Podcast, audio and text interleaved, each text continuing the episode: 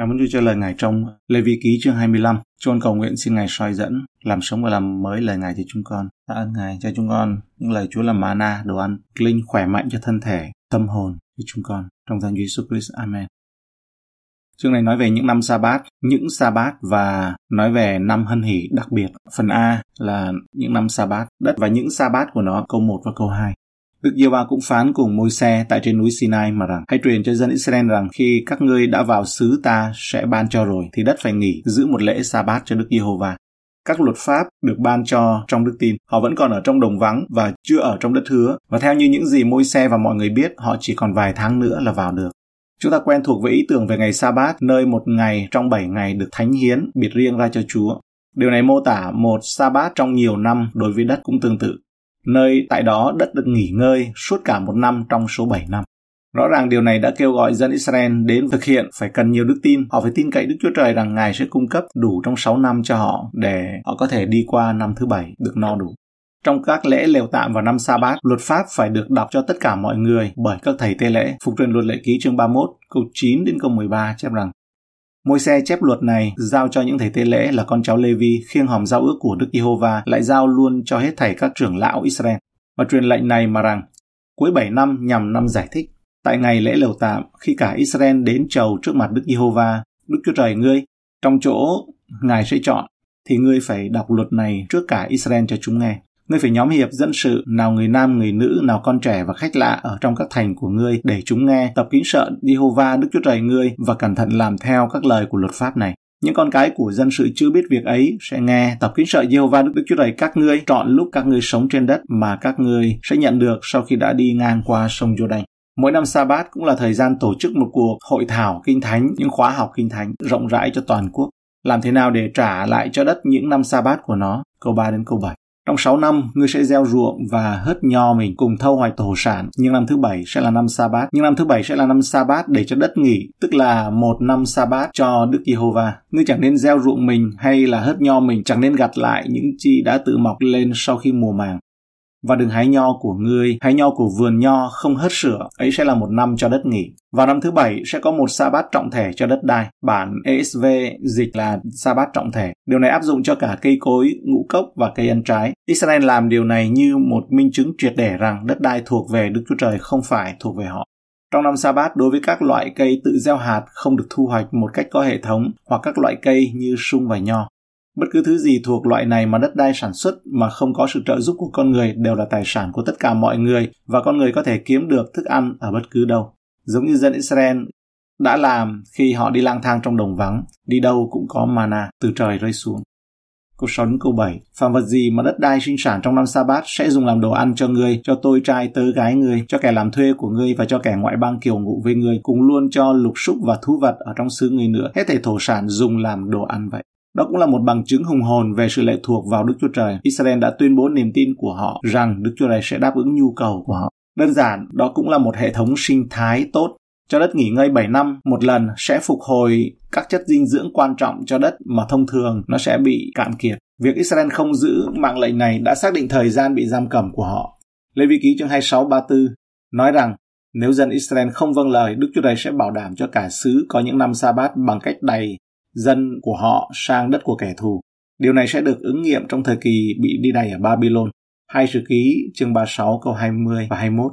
Câu 21 nói rằng, để cho ứng nghiệm lời của Đức Yêu Va đã cậy miệng Jeremy mà phán ra, tức cho đến khi sứ được hưởng các năm sa bát của nó. Vì chọn lúc sứ bị bỏ hoang thì dường như giữ sa bát cho đến khi kỳ mãn hạn 70 năm. 70 năm là gọi là 70 năm sa bát. Ngày nay, nhiều người Do Thái tinh ý tìm ra cách lách luật vào năm sa bát. Đến năm thứ bảy thì họ bán đất của họ cho người ngoại để làm việc và sau đó họ mua lại từ người ngoại sau khi năm sa bát kết thúc. Người ngoại kiếm được một ít tiền và người Do Thái có thể nói đó không phải là đất đai của tôi vào năm sa bát, vì vậy mọi chuyện sẽ ổn nếu tôi làm như vậy. Phần B, năm hân hỷ. Năm hân hỷ sẽ được cử hành vào mỗi 50 năm. Câu 8 câu 12. Người cũng hãy tính 7 tuần năm, tức là 7 lần 7 năm thì giờ của 7 tuần năm này sẽ là 49 năm. Rồi đến ngày mùng 10 tháng 7, tức là ngày chủ tội, các ngươi phải thổi kèn vang trong khắp xứ.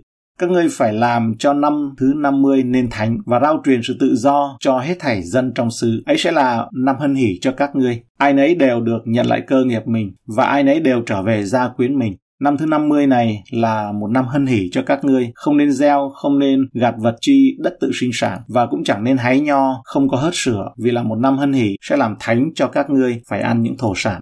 Đếm 7 sa bát của năm, tức là 7 lần 7 năm. Thì năm hân hỷ giống như là một năm sa bát nghĩa là mùa màng không được trồng và đất đai được nghỉ ngơi. Nhiều người lấy lời tiên tri Esai 61 câu 1 đến câu 3 nói về một năm hân hỷ kể từ khi Chúa Giêsu đọc đoạn kinh thánh này trong một nhà hội tại Nazareth. Vào lúc bắt đầu sứ vụ của Ngài, một số người đã suy đoán rằng chức vụ của Chúa Giêsu bắt đầu vào một năm hân hỷ, mặc dầu giữa vòng những người Do Thái vào thời điểm đó không ai nhìn ra điều đó. Người sẽ dâng hiến năm thứ 50 và công bố quyền tự do trên khắp đất đai cho tất cả cư dân của nó. Các nhà sáng lập nước Mỹ đã nhận thức được nguyên tắc của năm hân hỷ và và sự tự do gắn liền với nó. Chữ được ghi ở trên chuông tự do treo trước hội trường độc lập ở Philadelphia ở Mỹ. Rao truyền sự tự do cho hết thảy dân trong xứ.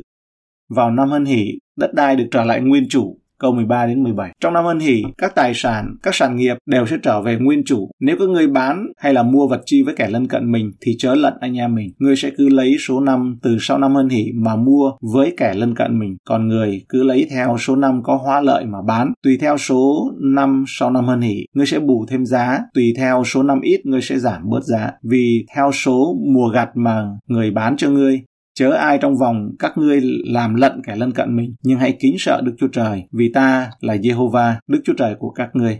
Trong năm hân hỷ này các sản nghiệp đều sẽ trở về nguyên chủ. Khi Israel vào đất hứa, đất được phân chia tùy theo các bộ tộc và gia đình. Những khu đất ban đầu này sẽ là sở hữu vĩnh viễn của những gia đình đó và do đó đất đai ở Israel đúng ra không được bán hay là không bán được. Nó chỉ có thể cho thuê được thôi và số tiền cho thuê sẽ dựa trên số năm còn lại cho đến năm hân hỷ. Điều này đảm bảo rằng sẽ không có gia đình nào bị ngăn cản vĩnh viễn về việc đó. Mỗi 50 năm, mỗi gia đình ấy sẽ có cơ hội để bắt đầu lại, làm lại cuộc đời. Vì vậy, chớ ai trong vòng các ngươi làm lận kẻ lân cận mình. Mặc dầu điều này cực kỳ là làm lành, từ thiện và hữu ích đối với các gia đình ở Israel. Nhưng đây không phải là một hệ thống xã hội chủ nghĩa, vì chỉ có đất đai mới được tái phân phối lại hiệu quả nhất. Điều này đã giúp bảo vệ chống lại sự tồn tại của một giai cấp nghèo đói thường trực ở Israel giúp cho những người nghèo họ nổi trên mặt nước chứ không phải là xóa nghèo nhé mà quan tâm đến người nghèo. Chúng ta không biết thực tế là năm hân hỷ đã từng được giám sát thực sự hay chưa. Khái niệm về năm hân hỷ được thấy rộng rãi như thế nào trong lịch sử của dân Israel là điều khó có thể nói rõ vì thiếu bằng chứng trực tiếp. Sự cung cấp của Đức Chúa Trời cho năm Sa-bát câu 18 đến 22. Các ngươi khá làm theo mạng lệnh ta, gìn giữ luật pháp ta và noi theo, như vậy sẽ được ăn ở bình yên trong xứ. Đất sẽ sanh sản hoa lợi cho các ngươi, các ngươi sẽ ăn no và được ở bình yên trong xứ. Vì các ngươi nói rằng nếu chúng tôi chẳng gieo, chẳng gặt mùa màng, thì trong năm thứ bảy sẽ lấy chi mà ăn, năm thứ sáu ta sẽ giáng phước cho các ngươi và năm ấy sẽ trúng mùa bù ba năm. Năm thứ 8, các ngươi sẽ gieo và ăn hoa lợi của mùa màng cũ cho đến mùa màng mới của năm thứ 9. Các ngươi khá làm theo mạng lệnh ta, gìn giữ luật pháp ta và noi theo. Như vậy sẽ được ăn ở bình yên trong xứ. Đức Chúa Trời đã hứa rằng nếu dân Israel vâng lời Ngài, thì Ngài sẽ cung cấp rất nhiều vào năm thứ sáu. Đến nỗi họ sẽ không chỉ cung cấp cho năm thứ bảy khi họ cho đất nghỉ ngơi mà còn được ăn các sản phẩm của năm thứ sáu trong khoảng 3 năm sau. Năm thứ sáu ta sẽ giáng phước cho các ngươi và năm ấy sẽ trúng mùa bù ba năm. Cái chữ giáng phước này có thể được dịch là ta sẽ truyền lệnh sự ban phước. Nếu chúng ta vâng lời Đức Chúa Trời, Ngài sẽ truyền lệnh sự ban phước chúng ta có thể tin tưởng Ngài sẽ cung cấp mọi nhu cầu cho chúng ta. Chúa Giêsu Christ ngày phán trong Matthew 6 câu 33. Nhưng trước hết hãy tìm kiếm nước Đức Chúa Trời và sự công bình của Ngài, thì Ngài sẽ cho thêm các ngươi mọi điều ấy nữa. Phần C, các quy tắc liên quan đến việc mua lại tài sản. Nguyên tắc cơ bản trong uh, câu 23, đất không được đoạn mãi vì đất thuộc về ta, các ngươi ở cùng ta như kẻ khách ngoại bang và kẻ kiều ngụ. Đất của Israel thuộc về Đức Chúa Trời, thuộc về Chúa, và Ngài có thể tự do phân phối nó theo ý muốn của Ngài. Do đó nếu Ngài ra lệnh cho nó phải ở trong một số gia đình nhất định thì đó là cách nên làm. Đất sẽ không được bán vĩnh viễn. Vì vậy, đất có thể được cho thuê nhưng không bao giờ được bán và hợp đồng thuê sẽ luôn có hiệu lực vào năm hân hỷ. Ngoài ra, hợp đồng cho thuê có thể được mua lại bất cứ lúc nào bởi một người họ hàng với người mua lại, với người bán mà họ chuộc lại ở trong câu 25 ấy. Đây là một cách quan trọng mà Đức Chúa Trời nhắc nhở dân Israel rằng quê hương thực sự của họ là ở trên thiên đàng, ở với Ngài và họ chỉ là những người xa lạ và khách đến thăm trái đất này. Ngay cả như các đốc nhân chúng ta ngày nay cũng vậy. Một phía rơi chương 2 câu 11 Hỡi kẻ rất yêu dấu, anh em như người ở trọ kẻ đi đường, tôi khuyên phải kiêng giữ những điều xác thịt ưa thích là điều chống trả với linh hồn. Hebrew 11 câu 13. Hết thành những kẻ đó những người đó là những anh hùng đức tin ấy, họ đều chết trong đức tin, chưa nhận lãnh được những điều đã hứa cho mình, chỉ trông thấy và chào mừng những điều đó từ đằng xa, xưng mình là kẻ khách và bộ hành trên đất. Vai trò của người chuộc lại câu 24 đến 28 trong khắp xứ mà các ngươi sẽ được làm sản nghiệp hãy cho phép đất chuộc đất lại. Nếu anh em ngươi trở nên nghèo và bán một phần sản nghiệp mình thì người bà con gần có quyền chuộc lại, phải đến chuộc phần đất anh em người đã bán. Nếu người nào không có ai được quyền chuộc lại nhưng tự lo cho có chi chuộc lại được thì phải tính từ năm đã bán bồi số trội cho chủ mua rồi người sẽ được nhận sản nghiệp mình lại. Nếu nguyên chủ không tìm đủ giá đặng trả cho, đất bán sẽ thuộc về người chủ mua cho đến năm hân hỷ. Đoạn, đất sẽ ra khỏi tay chủ mua và về nguyên chủ. Việc chuộc lại đất này được thực hiện thông qua người chuộc lại là người bà con gần nhất. Tiếng Do Thái người bà con gần nhất này là Coel. Anh ta bán cho người họ hàng gần nhất. Anh ta là một người họ hàng gần nhất và được chỉ định có quyền và có trách nhiệm phải chuộc lại giúp người bán đất thoát khỏi cảnh nghèo đói và sự mất mát của họ. Coe, người chuộc lại cũng là một bức tranh tuyệt vời về Chúa Giêsu đấng cứu chuộc. Ngài chuộc chúng ta là những người được định sẵn cho sự cứu rỗi. Ngài đã mua chúng ta khỏi thị trường nô lệ của tội lỗi, Roma chương 3 câu 24. Và họ nhờ ân điển Ngài mà được xưng công bình nhưng không, bởi sự chuộc tội đã làm trọn ở trong Đức Chúa Giêsu Christ. Hay là một Corinto chương 6 câu 20. Vì chương anh em đã được chuộc bằng giá cao rồi, vậy hãy lấy thân thể mình làm sáng danh Đức Chúa Trời. Sách Router mô tả một giao dịch chuộc lại người thân từ một người thân nhất của mình. Naomi khi trở về từ Moab, nghèo khó và nợ nần, người bà con gần nhất với cô được quyền mua lại đất của cô, chuộc cho cô nhưng đã không làm, anh ta thấy rằng mình cũng như vậy thì phải kết hôn với cả router nữa, và lại phải nuôi một người thừa kế tài sản khi người chuộc lại là bà con gần nhất này, chùn bước thì bộ ô là người bà con gần nhất tiếp theo có quyền đó, và bước ngay vào tình yêu với router ở đây chúng ta thấy là tình yêu đi sau điều răn và mạng lệnh của Chúa. Và đây chính là cái điều mà tam sao thất bản hay là thất thoát mà ông bà chúng ta nói là cha mẹ đặt có đâu con ngồi đó đấy. Ở trong cựu ước này chúng ta thấy đó là cha cưới vợ cho con cũng là cha mẹ đặt đâu con ngồi đó. Nhưng ở đây tình yêu đi sau. Như vậy thì có một cạm bẫy không lường khi mà trong thế giới tự do nói rằng chúng ta hay là thanh niên trẻ tự định đoạt tình yêu cho mình. Nếu như trong gia đình không được dạy cho những tiêu chuẩn về chọn vợ chọn chồng và chỉ đi theo cảm xúc đi theo tiếng gọi của trái tim ấy thì Jeremy nói rằng ấy, trái tim hay lòng người ta là xấu xa và dối trá hơn mọi sự và cái câu này thế gian rất là ghét nha. Thế gian muốn linh hồn của mỗi người để làm nô lệ cho nó. Cho nên là bảo hãy làm đi theo điều trái tim. Hãy đi theo cái điều mà trái tim muốn. Hãy làm theo ước muốn của trái tim. Nhưng mà kinh thánh thì không. Cho đến năm hân hỷ, đất sẽ ra khỏi tay chủ mua và về nguyên chủ. Nếu người thân nhất không thể mua chuộc lại được cho người kia khỏi cảnh nợ nần, thì đất sẽ trả lại cho người mắc nợ vào năm hân hỷ. Câu 29 đến 32. Nếu người nào bán một cái nhà ở trong thành có vách bọc thì có phép được chuộc lại cho đến giáp một năm sau khi bán. Phép chuộc lại của người chỉ trong một năm trọn vậy. Còn nếu không chuộc lại trước khi giáp hạn một năm trọn thì nhà ở trong thành có vách bọc đó sẽ về chủ mua và dòng dõi người mãi mãi. Đến năm ân hỷ, nhà đó không ra khỏi tay họ. Nhưng các nhà ở nơi hương thôn không có vách bọc thì kể như ruộng đất. Chủ bán có phép chuộc lại. Đến năm ân hỷ, nhà sẽ về nguyên chủ còn về các thành của người Levi và về các nhà của họ ở trong thành đó thì người Levi luôn luôn có quyền chuộc lại. Đây là những ngoại lệ đối với bất động sản của đô thị, tức là một ngôi nhà trong thành phố có tường bao xung quanh ấy. Ai mua một căn nhà mà trong cái nơi như vậy thì chỉ cần một năm sau là có thể chuộc lại được, có thể bán ra. Luật tài sản được uh, mô tả trong các câu trước ấy không được áp dụng cho bất động sản đô thị trong một thành phố có tường bao quanh. Nó áp dụng cho đất ở nông thôn được nơi mà hầu hết ấy, đất không phải chỉ là nơi ở mà còn là nơi để mà trồng trọt nữa, kiếm sống. Ngôi nhà trong thành phố có tường bao quanh sẽ thuộc về người mua nó vĩnh viễn. Ở các thành phố, tài sản hầu như chỉ là một nơi để ở. Vì vậy, bất động sản này có thể được mua hoặc bán tự do hơn, không có những hạn chế tương tự áp dụng cho các phân bổ đất đai lúc ban đầu, khi đất được bán cho Israel khi họ đến đất hứa ai mua của người Levi trong một cái nhà tại trong thành của người Levi đến năm ân hỷ thì nhà đó sẽ trở về nguyên chủ câu 33 đấy. Vì các nhà cửa tại trong những thành của người Levi là sản nghiệp của họ giữa dân Israel. Những ruộng đất thuộc về thành người Levi không được phép bán vì là sản nghiệp đời đời của họ. Tuy nhiên, có một số trường hợp ngoại lệ đối với bất động sản đô thị. Tài sản của người Levi sẽ là thuộc về họ mãi mãi, có thể chuộc lại bất cứ lúc nào, dù ở thành phố hay là nông thôn. Phần D. Chăm sóc cho người nghèo. Cho người nghèo vay, câu 35 đến 38. Nếu anh em ở gần ngươi trở nên nghèo khổ, tài sản người lần lần tiêu mòn, thì hãy cứu giúp người mặc dầu là kẻ khách kiều ngụ, hầu cho người cứ ở cùng ngươi. Những mệnh lệnh này đặc biệt nghiêm cấm việc kiếm tiền từ sự bất hạnh của một người anh em nghèo thay vì kiếm lợi từ sự khốn khó của anh em mang lệnh rất đơn giản là người hãy giúp anh ta. Câu 36 đến 38 Chớ ăn lời, cũng đừng lấy lợi người, nhưng hãy kính sợ Đức Chúa Trời mình, thì anh em ngươi sẽ ở cùng ngươi. Chớ cho người vay bạc ăn lời và đừng cho mượn lương thực đặng lấy lời. Ta là Jehovah, Đức Chúa Trời các ngươi, đấng đã đem các ngươi ra khỏi xứ Egypto, đặng ban cho các ngươi xứ Canaan và làm Đức Chúa Trời của các ngươi. Chúa Giêsu đã đưa ra một màng lệnh tương tự ở trong Luca chương 6 câu 34. Nếu các ngươi cho ai mượn mà mong trả lại thì có ơn chi. Người có tội cũng cho người có tội mượn để được thâu lại y số. Ngài hỏi chúng ta được công gì nếu như chúng ta chỉ giúp đỡ hoặc ban cho những người mà chúng ta biết có thể giúp cho chúng ta thì chúng ta mới giúp. Còn những người mà không có khả năng thì chúng ta không giúp. Khi một người Hebrew trở thành nô lệ và mắc nợ thì sẽ làm sao? Câu 39 đến 46. Nếu anh em ở gần ngươi trở nên nghèo khổ, đem bán mình cho ngươi, chớ nên bắt người làm việc như tôi mọi. Người ở nhà ngươi như kẻ làm thuê, người ở đậu sẽ giúp việc cho ngươi đến năm hân hỷ. Đoạn, người và con cái người thôi ở nhà ngươi, trở về nhà và nhận lấy sản nghiệp của tổ phụ mình. Vì ấy là những tôi tớ ta mà ta đã đem ra khỏi xứ Egypto, không nên bán họ như người ta bán tôi mọi. Ngươi cho lấn lướt mà khắc bạc họ, nhưng phải kính sợ Đức Chúa Trời ngươi. Theo luật pháp của môi xe, nếu một người không thể trả nợ theo kỳ hạn, anh ta sẽ phải làm đầy tớ cho chủ mình nhưng những luật này ra lệnh đối xử công bằng, nhân ái đối với bất kỳ người Do Thái nào bị rơi vào cảnh bất hạnh như vậy. Không những người đầy tớ như vậy được thả ra khi trả nợ xong mà vào năm ân hỷ thì kiểu gì cũng phải được phóng thích.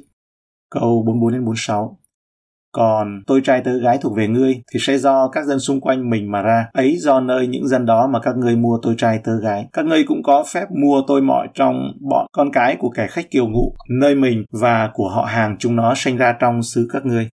Vậy họ sẽ làm sản nghiệp của các ngươi, các ngươi để họ lại làm cơ nghiệp cho con cháu mình, hằng giữ họ như kẻ tôi mọi. Nhưng về phần anh em các ngươi là dân Israel thì không ai nên lấn lướt mà khắc bạc anh em mình. Những người nô lệ là người ngoại ở giữa người Do Thái, không được quyền giống như các nô lệ Do Thái bị bán làm nô lệ vì nợ nần. Họ có thể bị bắt làm nô lệ suốt đời, do vậy họ cũng phải được đối xử nhân đạo. Xuất Ê Diếp Ký chương 20, câu 8 đến 11, chương 21, câu 20 đến 21 nói về điều này.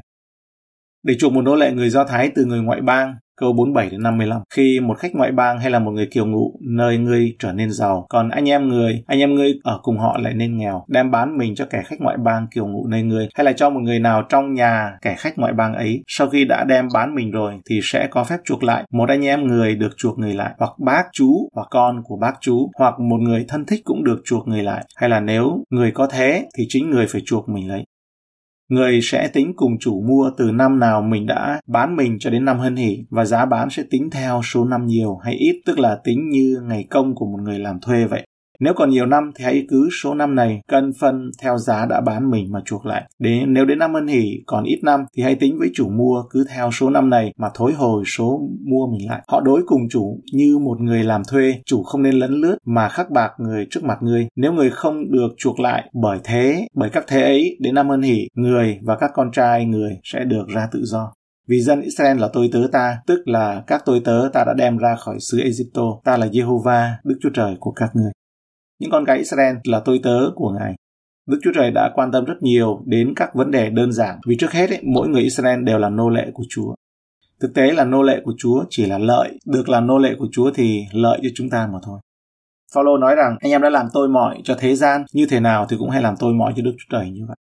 Cần có những thông tin, cần có sự nhận được lời Chúa và khao khát để chúng ta mong được làm nô lệ cho Chúa.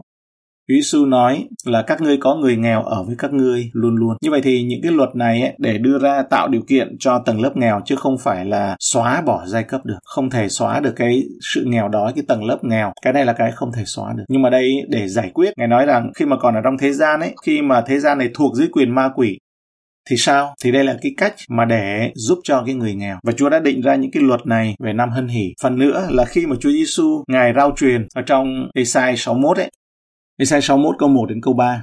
Thần của Chúa Giê-hô-va ngự trên ta, vì Đức Giê-hô-va đã sức giàu cho ta, đang giảng tin lành cho kẻ khiêm nhường. Ngài đã sai ta đến đặng rịt những kẻ vỡ lòng, đặng giao cho kẻ phu tù được tự do, kẻ bị cầm tù được ra khỏi ngục, đặng giao năm ban ơn, tức là năm hân hỷ của Đức Giê-hô-va và ngày báo thù của Đức Chúa Trời chúng ta, đặng yên ủi mọi kẻ buồn rầu, đặng ban mão hoa cho kẻ buồn rầu ở Siôn thay vì cho bụi, ban dầu vui mừng thay vì tang chế, ban áo ngợi khen thay vì lòng nặng nề, hầu cho những kẻ ấy được xưng là cây của sự công bình, là cây Đức Jehovah đã trồng để được vinh hiển. Chúng ta qua đoạn kinh thánh mà chúng ta học trong Lê Vi Ký chương 25, chúng ta hiểu được cái sứ điệp mà Chúa Giêsu giảng và lần đầu tiên mà ngày khi Ngài rao truyền công bố tin lành. Đó là những người đối tượng được nhận tin lành, đối tượng ra lòng hân hỷ, đó là những người vỡ lòng, những người nghèo, những người phu tù được tự do, những người cầm tù được được ra khỏi ngục. Còn một xã hội không tưởng thì đó là đem lại cái sự lừa dối và cạm bẫy cho người ta tin và làm theo đó là xóa bỏ giai cấp, không có thể xóa bỏ được giai cấp. Cho đến ngày Chúa trở lại, có thể xóa bỏ được không? Có. Đó là trong nước của ngài. Trong nước đời đời của Chúa xóa bỏ được. Trong nghìn năm thiên niên kỷ, trong nghìn năm bình an ấy, xóa bỏ được. Đức Chúa này tạo dựng nên muôn vật trong sáu và cho đến ngày nay là sáu nghìn năm, còn một nghìn năm bình an nữa và đang ở trước cửa. Thêm nữa, qua đoạn kinh thánh này thì có một ý thức ấy, trừ chi phái Lê Vi thôi. Nhưng mà còn dân sự của Chúa thì sao? Họ ý thức được rằng là khi mà đã bán nhà trong thành phố ấy, thì không chuộc lại được. Có nghĩa là ấy, ở vùng nông thôn ấy thì 7 năm một lần. Thì đến năm hân hỷ tức là đến năm thứ 50 ấy, họ tự nhiên họ lấy lại họ không cần phải trả tiền. Nhưng mà còn ở thành phố thì không chuộc lại được. Nó đã bán là bán vĩnh viễn. Điều này là một sự liên hệ cho chúng ta là bởi vì khi ở trong thành Jerusalem, thành mới, trời mới và đất mới ấy, thì đó là nơi mà chúng ta thuộc về đời đời. Đó là nơi quê hương mà các anh hùng đức tin họ hướng về và là nơi nếu chúng ta muốn có thêm đức tin, muốn có thêm sức mạnh và nghị lực ở trong đoạn đường gọi là bộ hành ở trên đất này ấy, thì chúng ta cần biết được cái mục đích quê hương của chúng ta là thiên quốc, là nơi ở đời đời. Còn ở dưới đất này ấy, thì Chúa định cho năm hân hỷ. Và đây là một hình bóng của tin lành mà điều này được ứng nghiệm trong Esai 61 khi Chúa Giêsu Christ Ngài công bố. Và chúng ta thấy ở đây đúng là luật pháp là hình bóng của Đấng Christ. Chúa đã gói tình yêu của Ngài trong lá thư của Ngài cho dân Israel. Ngài bày tỏ trong luật pháp chúng ta đọc được thấy tình yêu của Ngài. Đi tìm con chiên lạc đấy, tìm con chiên lạc và trong đó có những người ngoại là chúng ta nữa. Tuyệt vời. Chúng con cảm ơn Chúa cho những lời của Ngài. Nguyện sự vinh hiển, sự vinh quang của Chúa sẽ được đầy tràn khắp đất. Xin giữ chúng con, anh chị em chúng con trong ngày hôm nay